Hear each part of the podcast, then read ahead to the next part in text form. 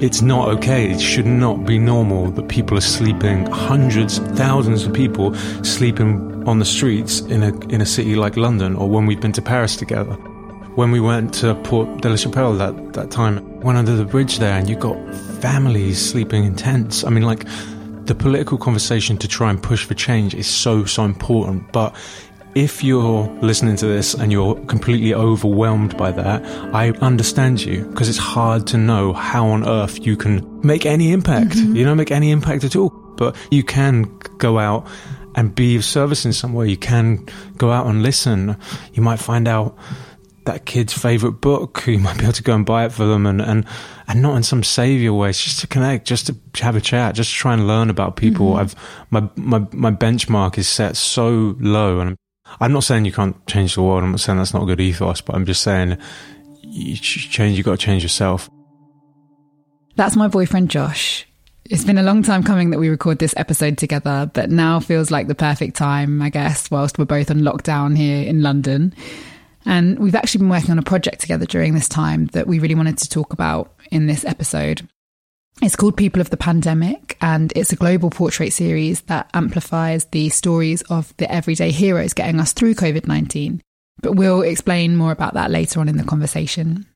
We also talk a lot about Josh's work, and I guess the reason why we met. He started a hashtag and a global movement called Do Something for Nothing after he began cutting hair for people experiencing homelessness and sharing before and after photos on Instagram, using these as a vehicle to tell their stories. But again, I'll let him tell you all about that. This episode is a collection of some of our learnings, both individually and together, over the last five years. It's a really important and personal one to me, so I hope that you enjoy it. You're listening to the Worldwide Tribe podcast. I'm your host, Jazz O'Hara, and together with some very special guests, we'll be taking you on a journey across the world without you having to go anywhere. We're here to amplify voices from the people leaving their countries and everything behind them, to the volunteers working alongside them. We'll be hearing from those currently living in refugee camps and people working on the front line, the real heroes of today, the humans behind the statistics and the headlines. Join me as we transcend borders, nationalities, religions, and languages to hear from the people with which we share this world, our worldwide tribe.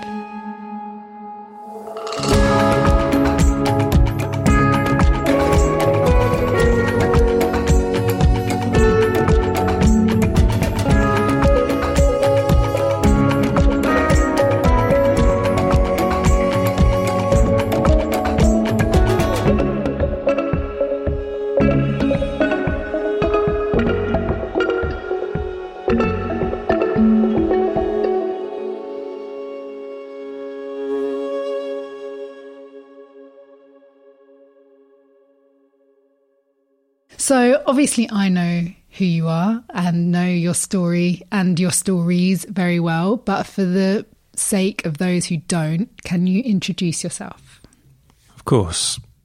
Well, my name's Josh, Joshua Coombes, and I am your boyfriend, if no one knows that. no, that's relevant. I don't know whether that's I think it's relevant. right now. It's important. Um, but this is the reason why we're together right now in quarantine. Um, I'm just making we, use of all the people live around together. me.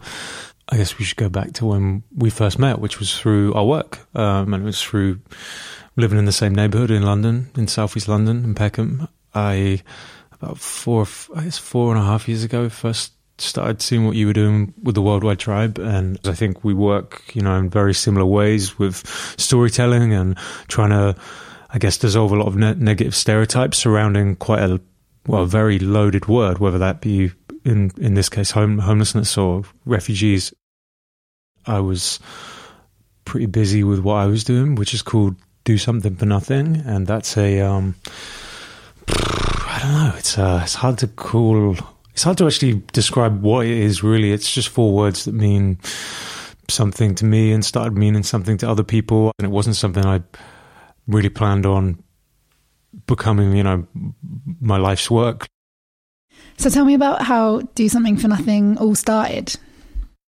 Rewind about five years. I, I was working in a salon at the time as a hairdresser, and my first, I guess, turning point, rather than just having the conversations I was having before with someone that we all know how to do with someone who's who's homeless, hopefully, is buy a coffee and have a chat and maybe give some change if you can. Or obviously, a lot of the time, people were busy and, and we walked past, but I was trying to do those things I could do when I had the time. And one time I had my, my backpack with me with my, my hairdressing things and I, I offered somebody a haircut, somebody who was living on the street. It was a really spontaneous thing that happened. And I, as I said, it was about maybe four and a half years ago now.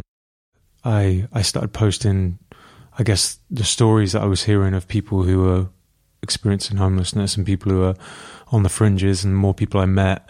These stories became really important, not just to me, but I think to to all of us because it wasn't a political conversation I was trying to have. It was a, a human one, and I was recognizing a lot of uh, a lot of different issues and, and a lot of things that we can all relate to. There's a lot of really strong imagery with the haircut. Uh, you know, I take a before and after photo of people when I when I give them a haircut, and it is really striking because I, suppose it plays with a very you know just the surface idea of the way we look at one another, how before and after, you know, when someone's more familiar and looks like they're fixed up a little bit, people seem to think of them differently somehow. Do something for nothing was actually a name I, I started using when I'd post these stories, and it became a movement of other other people who decided to go out with their time and, and do what they could to to help people out in some way. What do you think it was about connecting with someone on the street, having that first conversation, having giving that haircut, and allowing yourself that time to actually listen to somebody that spark that made you feel something? What and what was it that you felt that encouraged you to like spend the next five years of your life doing that?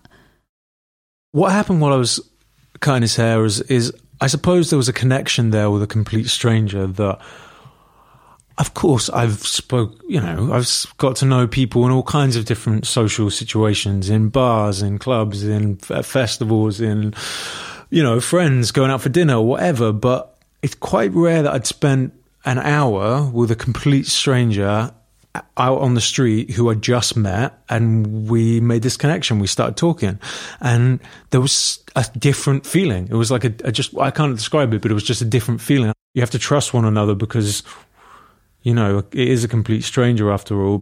You have to be patient. It's not that easy. You have to mm-hmm. switch off that voice in your head that's telling you you need to be somewhere else or do something else or be giving your time in some other way because of this thing and this thing and this thing. So it, t- it took a minute to, to tune into that. I'm here with you. I'm listening to you. I didn't know you 10 minutes ago, but now I'm looking at you and not in some intense way. I'm trying to freak you out. Like I'm just here. I'm hanging out. Hey, what's up? What's going on? Mm-hmm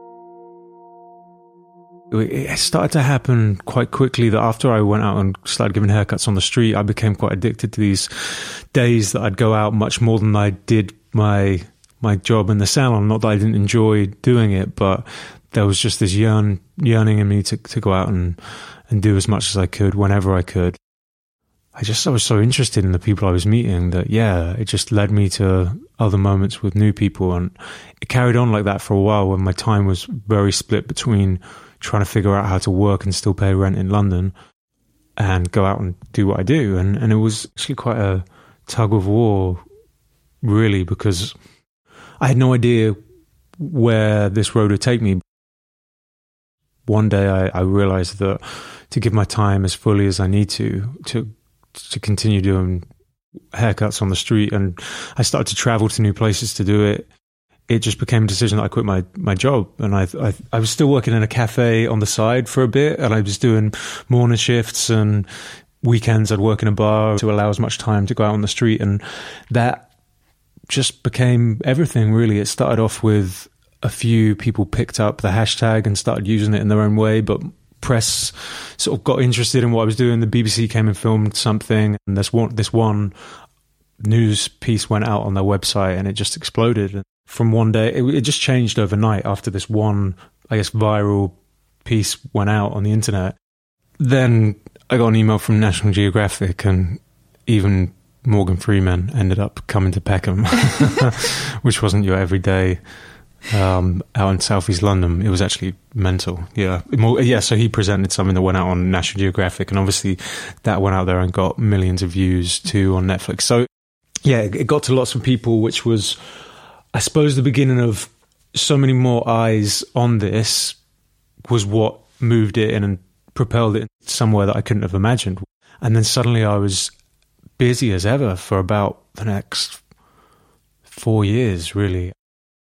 Actually, you know what? Now in this period of reflection and this really deep in breath that I'm having right now, which a lot of people are in life, albeit like a very tragic situation, being in quarantine for so many people. It's it's actually the first time in quite a long time that I've actually had this this much time to think back, and it's interesting even talking about and um, vocalizing it now because the last four years have been a collection of me traveling to different places, going out on the street and cutting hair for people. It's been giving talks, emailing other people who want to get involved and do something for nothing, and trying to help them out with their version of this. Yeah, and this moment to reflect has given you some time to reminisce about some pretty important people to you, right? Yeah, I, th- I think I think so. I went for a run this morning, and actually, I was listening to a voice recording I made in in Brisbane, Australia. It was Christmas Eve, actually. I was on Christmas Eve, and I was on my own in, in Brisbane. I met this guy called Nathan. The streets were really deserted because I guess everyone was inside or nearly inside for Christmas. But there was this one guy, and he passed out completely on the street with a bottle next to him of some dirt cheap cider or whatever it was. And I looked at him for a minute and he was laid there. And it isn't easy to know exactly what the best thing is to do in that situation. I mean, someone's passed out drunk on the street. I mean, it's not really a situation that promotes this profound connection. You know, even a conversation. I mean, he was he was completely gone. Um, but I went across this the shop and bought him some water. And I was trying to wake him up for a minute, and I was laughing because I was saying, "Excuse me, hey, excuse me," like shaking him. And then this Aussie guy came past and gave him the Australian, "Hey, get up!" And like, I really like, well, kicked him, you know. And I was like, and he woke up. I was there for five minutes before trying to like, excuse Gently me, caress sir. him. Yes, yes, like tapping him on the shoulder.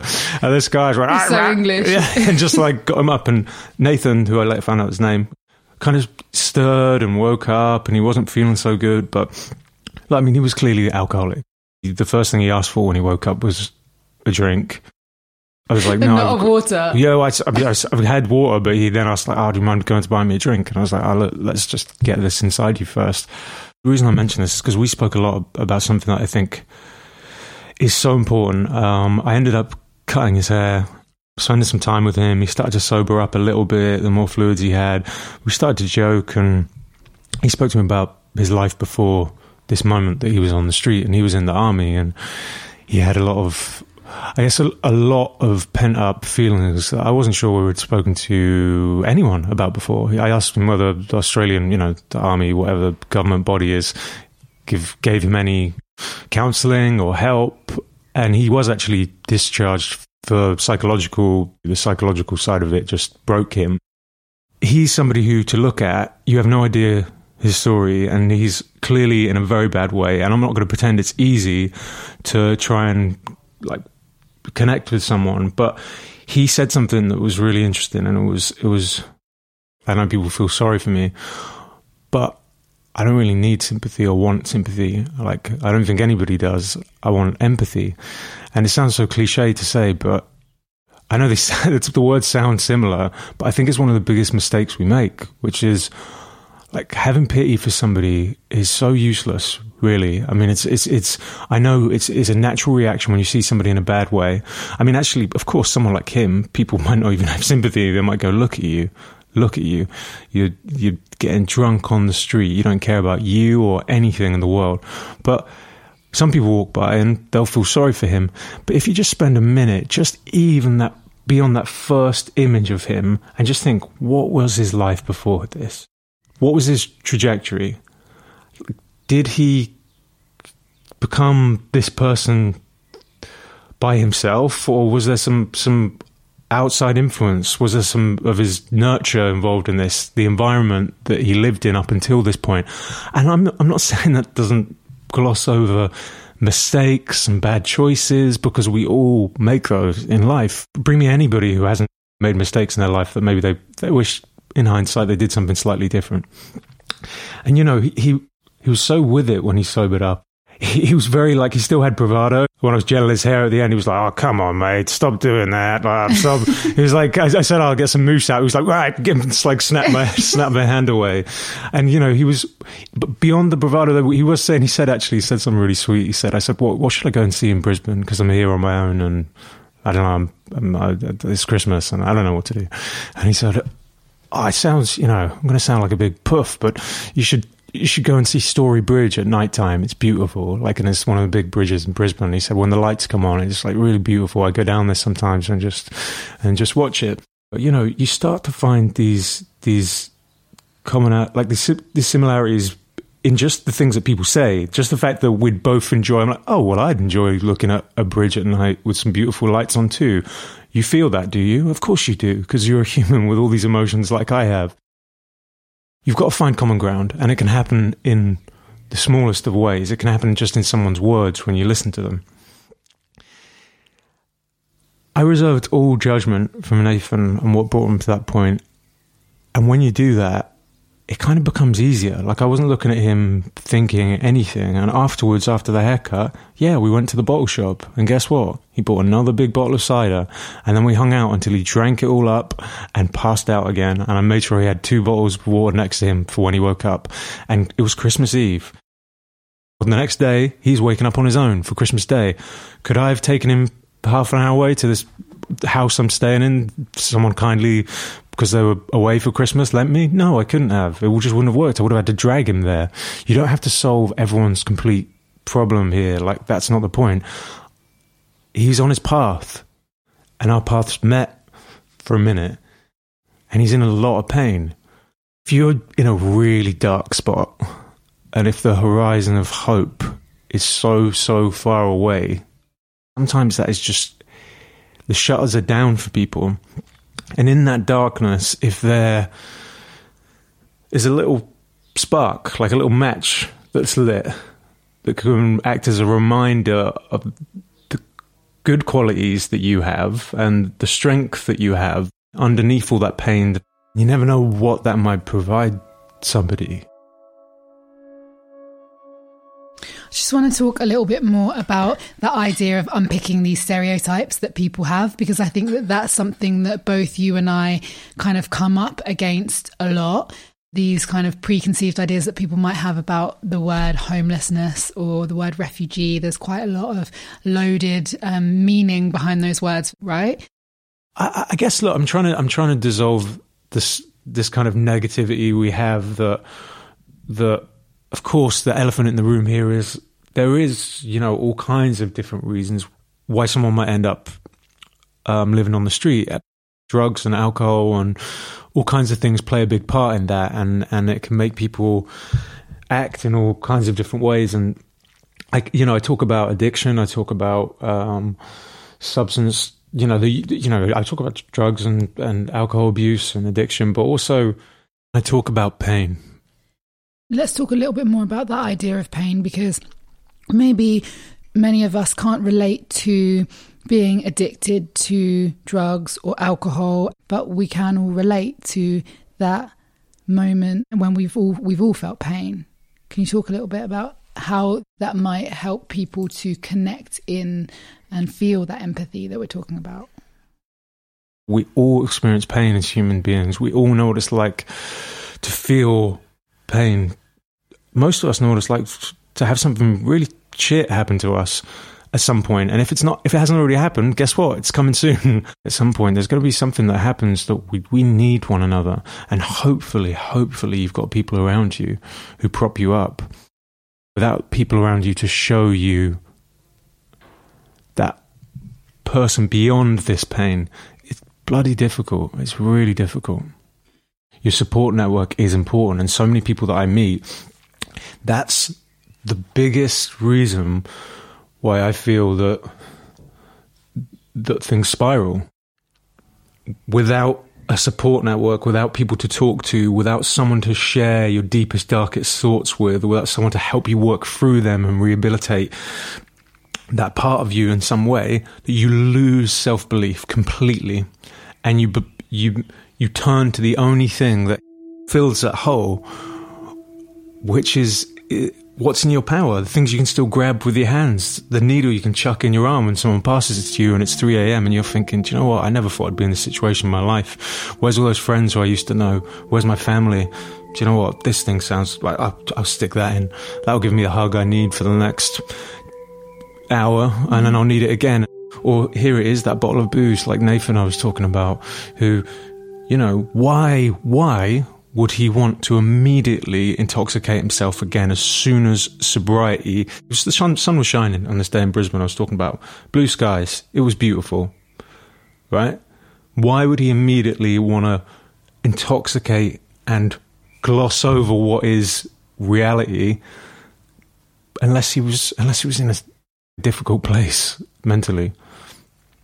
So I think how can we build that bridge of empathy you got you got to sit there and think for a minute. You got to sit there and think about are you capable to act out in ways that are unrecognizable when shit hits the fan for you, to to feel not like yourself sometimes. Well, that is all it takes. That's that is the beginning of a path that can lead you to all kinds of places that you didn't know you could you could be.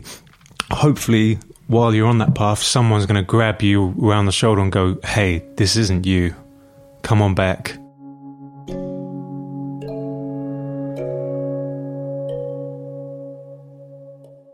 Anybody who's read or listened to Johann Hari talk about addiction, I mean, his TED talk, everything you think you knew about addiction is wrong, I believe it's called. It's fascinating. It's completely fascinating because the way we look at addiction is just so far out disturbingly it's, it's, it's, it doesn't for one minute just take into account the psychological side of why somebody might be using substances. And it, it's the demonizing and criminalizing of drug users. There was this experiment that we used to look for a long time of how um, addicts behave. Again, Johann Hari talks about this, and um, it was an experiment with a rat in a cage with two bottles of water. One bottle was H2O, you know, pure water. The other one was laced with drugs. And there was a rat. They put him in the cage. And after trying the drug laced water, he'd keep going back to that and and eventually overdose and, and die. And that's how we looked at addiction. This is a chemical dependency, and the, this is where the brain works. And when we want something, we want more of it. And um, that demonizes it because obviously then the drug is like this unholy problem. The drug is the the big enemy, like marijuana was completely radically demonized, like in in in America especially. And now look at it. you know I mean, now look at it. Sold as a health. You know, it's one of the most amazing plants mm-hmm. um, that you can you know that grows. Anyway, so that's how we looked at the experiment, and then this guy Bruce Alexander, he Bruce Alexander, I think Bruce Alexander, I don't know. This guy Bruce, he comes and says, "Hang on, we're looking at this the wrong way." I'm going to set up a new experiment, but this time the rat's going to have many other things to occupy itself within this cage. In fact, I'm going to build Rat Park, a theme park, you know, for, for rats. It's going to have a wheel. It's going to have um, places and spaces to run around in there, and things to play with, and another rat to hang out with and mate with, and and you know those those two same bottles of, of water, one that's laced with drugs and one that's just H2O. But what happened this time is the rat tried the same two bottles of water, but he didn't go back to the the drug laced water and he didn't keep drinking it until he OD'd. He stayed alive. Of course, the moral of this is that the cage is the cage you're in in life. You know what I mean? It dictates so much. And the opposite as Johanna Hari says, of, of addiction isn't sobriety, it's connection. And that, I think, is just put in a way that we can all understand. When you lose connection in your life, you can feel adrift.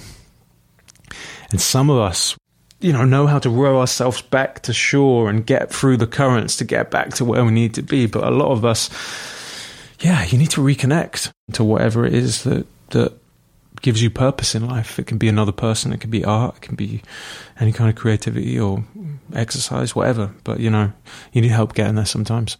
And we've got to start looking at it that way that the opposite of this is not rehabilitation. How do we rehabilitate people? What's the point of rehabilitating someone if if you don't actually find out what it is they're connected to? We've got to look at this a different way, and especially stop demonizing, criminalizing people.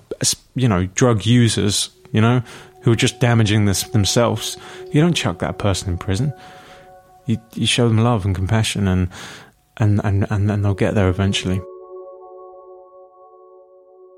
one of the biggest things that I've learned from you and your work, and also a bit, I think, through what I've been doing for the last few years, is that if you take the time to listen to anybody, if you want to connect with them and they want to connect with you, and then you add in a little sprinkle of touch and affection, then actually you can learn to feel something for anybody, right? However ostracized they are from society, however much like people might look at them and think like, oh, they're a drug addict or they're dirty or like whatever they might, whatever stereotypes they might have. Actually, if your intention is there to connect and they are open to it too, then you can learn to love any stranger, right? I believe that. Mm-hmm. I believe it. I believe that if the intention is there, you can love anybody.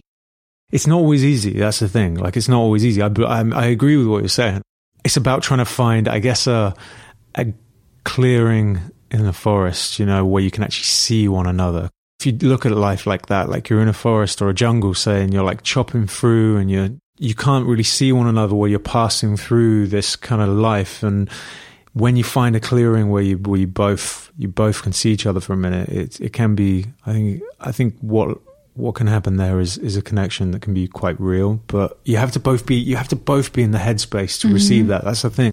When I can get to that place where I can where I can be really available and really still and yeah, I think if, if two people meet and they're both in that headspace, then yeah, I think what's going to happen is a connection, and what's going to happen is, I guess that means love in some way. I like that analogy of the clearing and the trees because I feel like it sounded Those, a bit weird when it came out. Yeah, but I, I, um, I don't know where to go. Think, do you know what? Is it a jungle or is it a forest? It's probably a jungle, isn't it? Because I, I, think, think it's, it's a like, jungle, and I think that all of those trees are all of the layers of conditioning and learnings and teachings that you've had throughout your life, and that you have to kind of cut them down to create that clearing, right? Yeah, to see and you're more each other. To, and also, a forest seems it seems a bit too idyllic. Like a jungle, me, I like to like step on a poisonous frog or something. Really, I feel like a jungle's way more romantic than a forest. Yeah, it's probably more. Forest, I think, really? Scandinavia. Ah, jungle, oh, I think, really Amazon. Okay. Yeah, but whatever it is, you're right. It's like trying to find these moments where you can see one another. And I think what happens with me is just to come back around to the physicality of me going out on the street and and speaking and trying to spark up a conversation with people who are sat there on the street watching the world, usually they've got a lot of time. Like usually they have. They're not rushing around to get the tube or get the bus or needed to go and go home and feed their kids. I mean, if you're experiencing homelessness and you're sat on the corner somewhere, you could be there for hours. And someone comes along and says, Hey, you probably can talk for a bit. Oftentimes not, because you're also trying to make money and me, me sitting next to you isn't the best thing for like the next hour. But well, actually, it works quite well to make some money if you're cutting well, people's hair, right? Yeah, that's how I. Often you how, can yeah. get some attention. Exactly. Well, that's how I quickly learned to to to play that. Is a few times, you know, people would say to me, "Oh, mate, yeah, actually, I'd love a haircut, but you know, like I'm trying to make some money to go hostel tonight, or this thing or that thing," and and you know, and I said, "Well, actually, I think I'll be able to like help you out with that," and we still keep the cut or whatever it is they've got out to drop some change in, and it's it, it attracts more eyes on us because people are like, what's going on here? In London or Paris or wherever, it's a bit like different, and people look, and I can sort of play the roll up, roll up. You know, if they if they if money is what they need, you know, some people aren't fussed. They're like, whatever, let's just chat, let's sit here and be quiet and talk or whatever.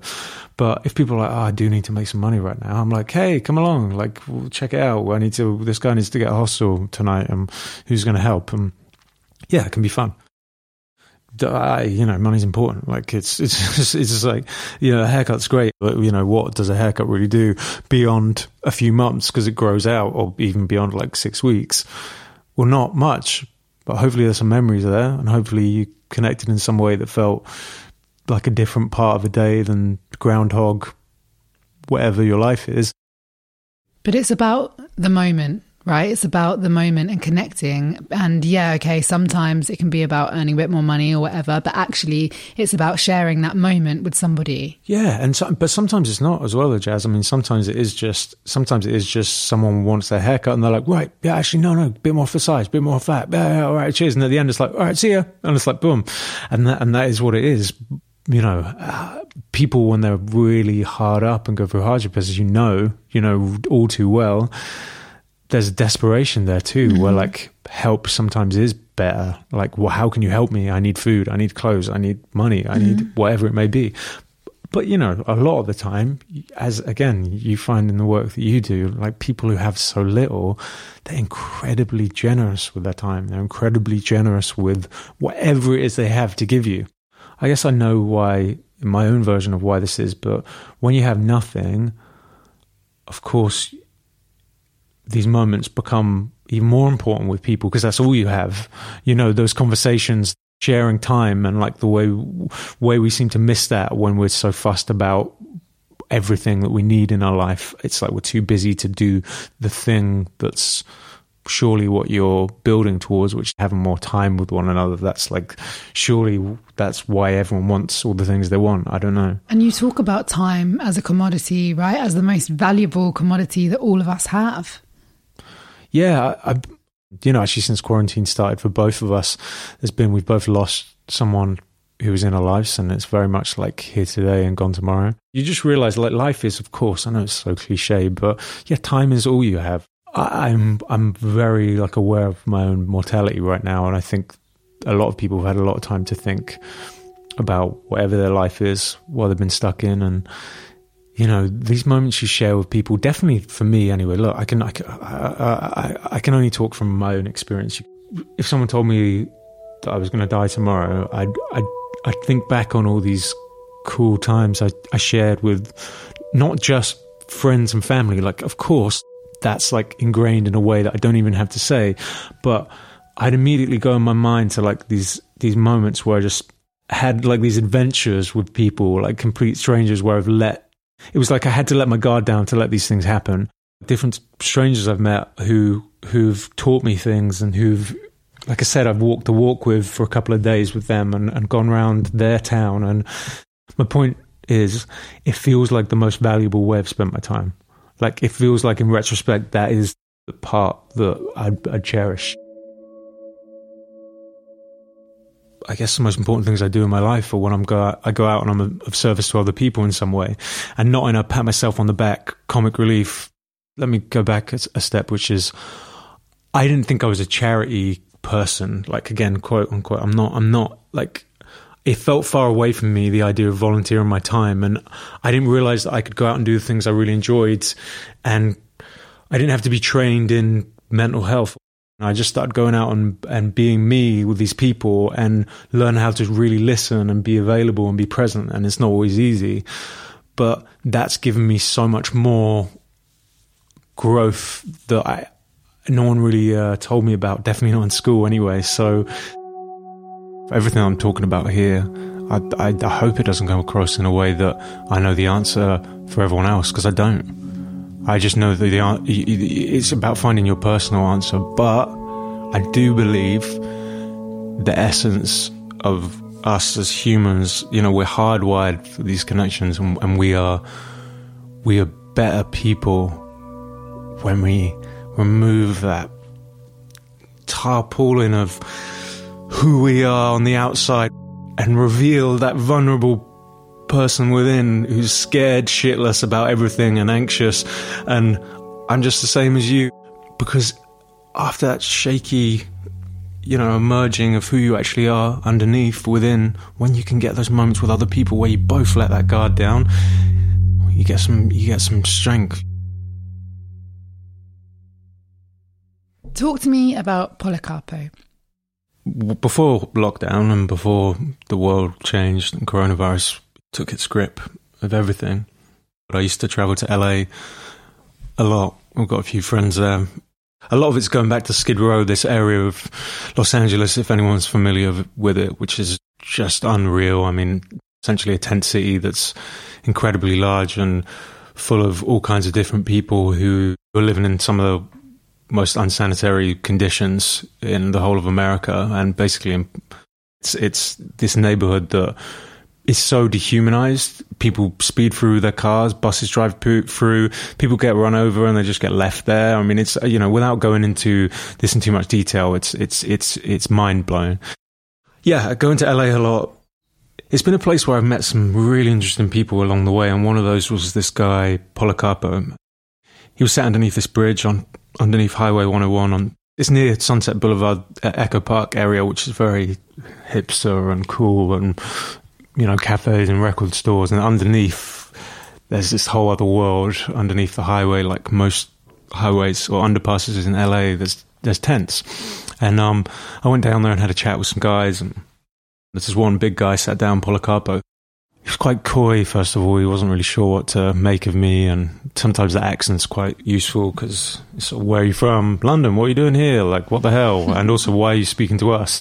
I got talking to Policarpo, and he had this tough exterior about him, and it went with a lot of the things that had happened to him. Like he was telling me about where he used to grow up in Inglewood, and back when it was quite a rough neighborhood. One of his his brothers died just two blocks away from where he lived when he was growing up. There was a lot of turmoil. The culture that he lived in was just it was incredibly difficult to to get out of. Yeah, to get out of that place. But yeah, he um he was a boxer and he said that was his way to put his energy and all this anger from growing up and not really having a chance or he just put it somewhere that seemed to feel positive. So he started boxing and he got into got into like good shape and he was doing these these fights around California and out in Nevada once and things took a turn for him and yeah he stopped fighting so much he began drinking more. When I saw him, he'd probably been on the streets for about a year, a year and a half, maybe. He was really sleeping in the rough. He had dirt all, all down his face, and we were talking while I was shaving the sides of his hair and trimming his beard down, and he began to loosen up a little bit. Uh, when when he mentioned boxing, I said, "Look, is there anyone you could go to? Like, there's a lot of training with that. I'm sure you still know people. Like, is there anywhere you can go? Is there a, a gym?" And he said, "Well, yeah, actually, there's a a centre that helps out with people who are living on the street. I don't really, I don't feel like I can turn up there right now. Like I'm not, I don't feel like me. I don't look like me. Look at me.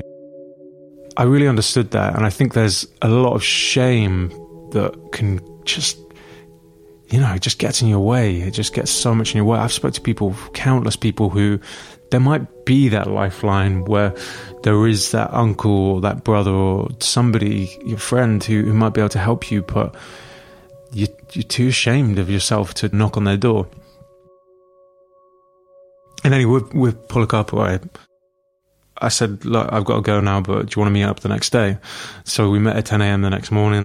He was stood there where we arranged to meet, not too far away. There was like a, a cafe, like a diner thing.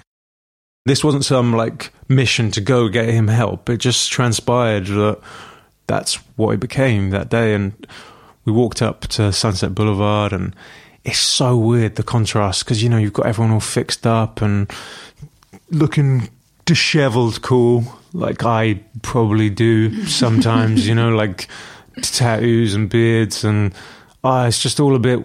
It's so strange. Like I just remember walking up and he looks like you know somebody who's been sleeping out on the street and hasn't been looking after himself and he just felt so self-conscious straight away we went to get a coffee and i remember walking to this cafe and it was as if like there's an alien in the cafe there's just a few eyes that came up from their laptops as everyone's there tapping away at their mm. apple mac again like mm. i often do i'm not passing judgment here but there was just this this these eyes cast on him i remember made him feel really self-conscious I said, look, why don't we head towards this this gym and talk to those people? How far away is it?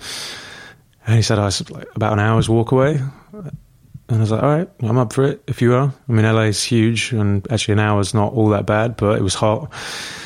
And he's like, no, I can't go back. Look at me. And he started getting down on himself again. And I said, "Well, what do you need?" And he was like, "Look at my t-shirt; it's dirty." And we went into a thrift store and bought him a new t-shirt. And then we were sat outside, I saw he still had this dirt on his neck that I hadn't really wiped off from the day before when I cut his hair, and had these facial wipes in my bag. And he sat down, and I said, "Hang on, come here a minute." And I got out these wipes, and I started wiping his face. And I did that for, I don't know, you know, a minute. And then he suddenly like pushed my hand away. And he was like, dude, what are you, what are you doing? Like, hang on, what's, what's going on here? Why are you, why are you, why are you doing this? And to be honest, I had no idea. Well, I thought to myself too as well. I was like, I forgot what I was supposed to do today. I'm here with you and I'm wiping your face on this curb at like 11 a.m. And I said to him, I was like, I don't, I don't know, man. I don't know why. What's, he said, I don't know why you, he said, why are you showing me this love? Like, what's going on? And he was, he was so taken aback that someone gave a shit to wipe the dirt off his face. I mean, that in itself, it just shows you that, you know, love looks different to everyone. And to him, he wasn't able to accept that, even that small moment that was happening. And I joked, I said to him, look, man, I'm, I'm don't worry, I don't want anything from, from you. I'm, I'm straight. Like we're just we're just hanging out here. Like I'm not coming on to you or anything. I'm just wiping this. I'm wiping this dirt off your face. That's all that's happening. And yeah, and then he sort of was like, all right, okay, fine, fine. And anyway, we carried on walking, and because when we did get there, the first person on the door, they recognized him, and they were like, hey man, like what's up? Where have you been? Yeah, it was like hugs, cool. But the point with him is is took him a minute to like realize that there was no strings attached there was no catch there was no like if i do this for you then you're gonna i'm, I'm gonna need something from you I get what you're saying that you need to actually learn that there are people in this life who will do something for you without wanting something in return. Yeah, and and and then there's a lot of people who're going to try and fuck you over too. like the whole the whole point. I guess I could summarize everything I've been saying really, really quickly here, which is like, look, we're everything. Humans are everything. You, we, we, like, we love to think that we'd be on the good end of history when we think back to the bad things that happened. We'd love to think we'd be on the side of good, but reality check, that's just you wanting to be a good person. When you're put in a situation where you've got the pressures of life breathing down your neck so hard, sometimes you've got to fight to survive. And that's just the way it is. And I'm not saying it's okay, but I'm just saying that people in desperate situations are going to act in all kinds of different ways.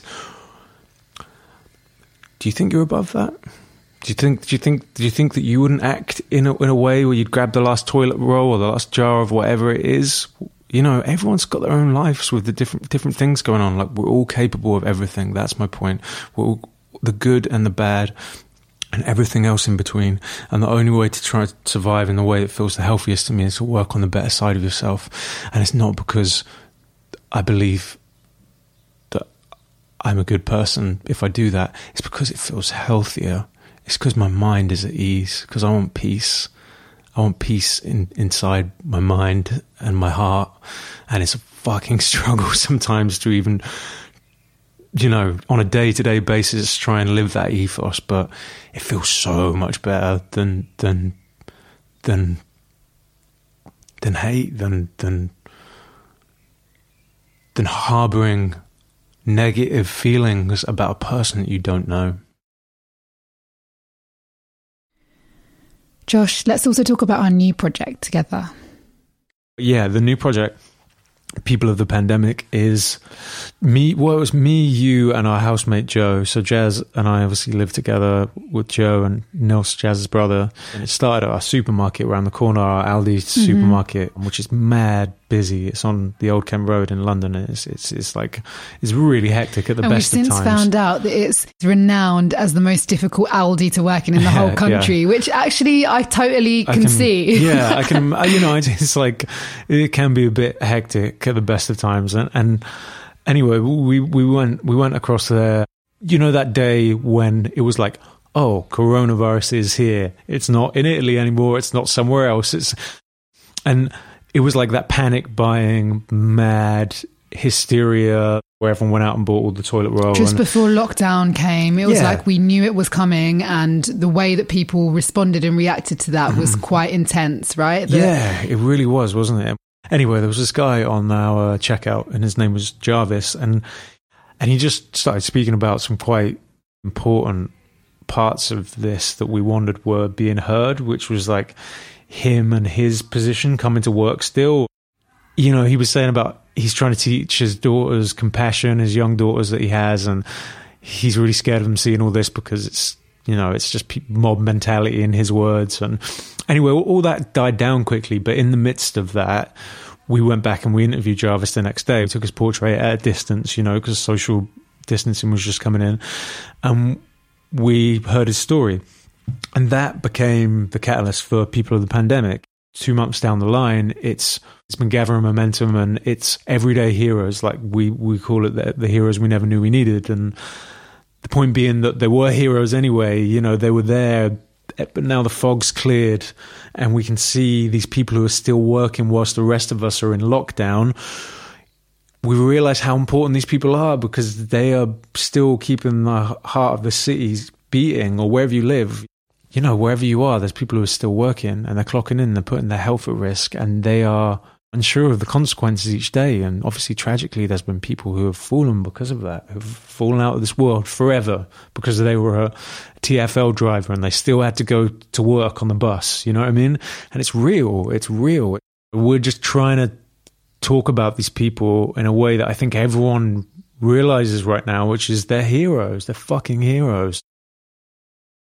What People of the Pandemic started as was like a photography series, but quite soon we we realized that actually we're trying to implement some new I guess like some new role, role models for when this is all over, for like remembering that these people are amazing and beautiful, and whether they be frontline workers for the NHS or literally your postman, our postman Malcolm, who I didn't know before, and I had to check myself because I was like, I know this guy as far as I see him every day, but I haven't ever asked his name. Now I know his name. It's Malcolm. He's been up. He's been a postman in Peckham for forty five years, and he's still on probably basic pay grade, and he's still out there doing it. It's like that's what people of the pandemic's about, and it's it's now a collective of of photographers who it's like I think it's about fifteen countries strong around the world. Yeah, I think more. Yeah. We've got Bali to Yangon to Taiwan to LA to Melbourne and Sydney. It's mad. Yeah. Now we've got this little, yeah, this little gang This buzzing WhatsApp group. Yeah, who are all who are all documenting people from a distance in different cities to tell their story. It's not just outwardly telling these stories to people on social media. It's actually for the people in the photo who are in the shop because you know we've had some really nice experiences where people who we've shot they've seen their photo afterwards and they've you know like Lloyd okay just quickly like Lloyd this delivery driver who comes to our place in Peckham I, I showed him the portrait and he loved it, as in the, the photo that I took. But then my friend Claire Salvo in, in LA, she drew this amazing drawing of him and I showed him and he was made up. He was absolutely made up that someone across the world was drawing him in this picture.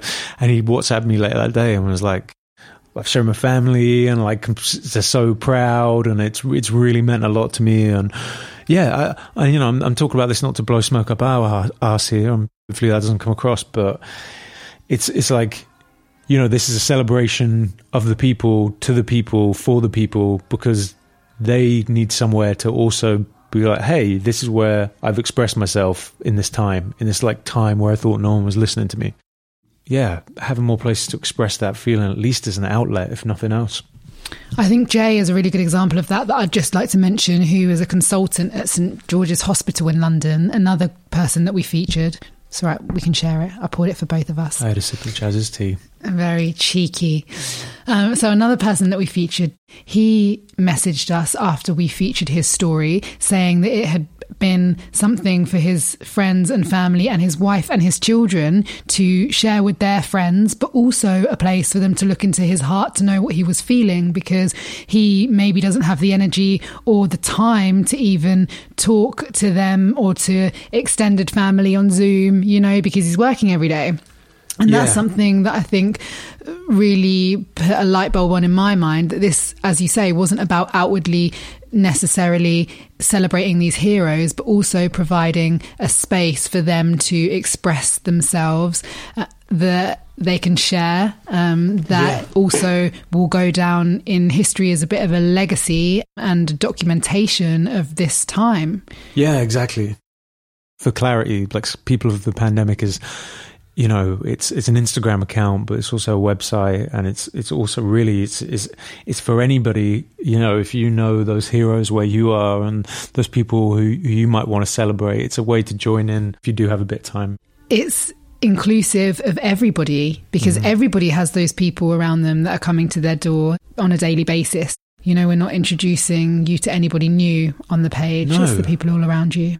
In terms of a, a, call to action, which I always think is important when it comes to storytelling, I think that there's a really clear one here, right? And it's acknowledging the bus driver when you get on the bus, things like that that we can incorporate into our everyday. I'll never forget mm. that first trip to Aldi that we made um, after we'd spoken to Jarvis for the first time and we started to talk to some of the staff there. Another girl who worked there told us that the day before had been the worst day of her life ever working at Aldi because it had been so busy and so hectic and tensions had been running so high.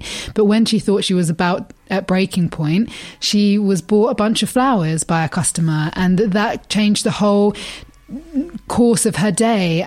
Yeah, and we I think we we can overlook that very easily. I think it's, it's it's so important to focus on that. And again, people get confused and thinking, well, great, but like, how does that help? I'm like, okay, well, you know, again, Jarvis we saw a couple days ago because he's become a friend, and he was like, for every, you know, like what one smile really like wipes over like every fuck you you get that day. Like you might get five fuck yous, but if one person smiles at you, it wipes over the whole thing.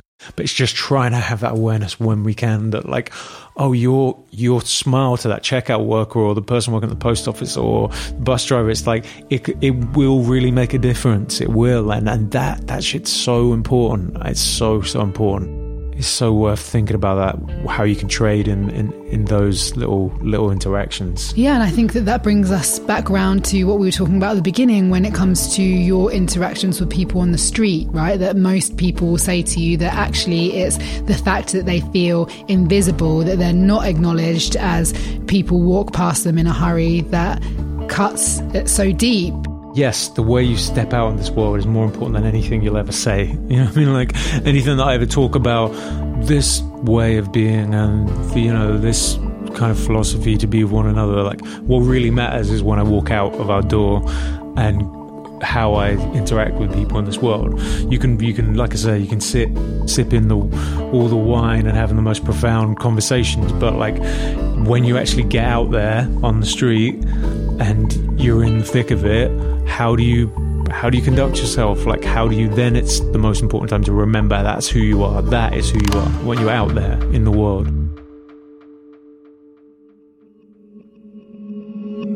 This special bonus episode completes season two of the Worldwide Tribe podcast, which will return next month with season three launching on World Refugee Day, the 20th of June.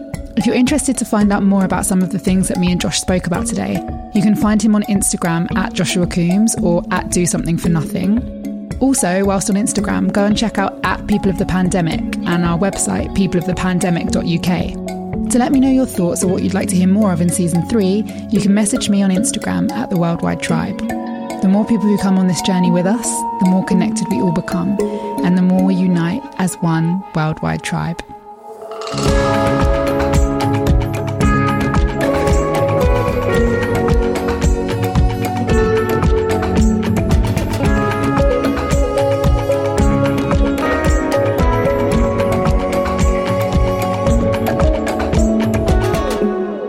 Big thanks to Alexander Wells for composing our original music and mixing this episode.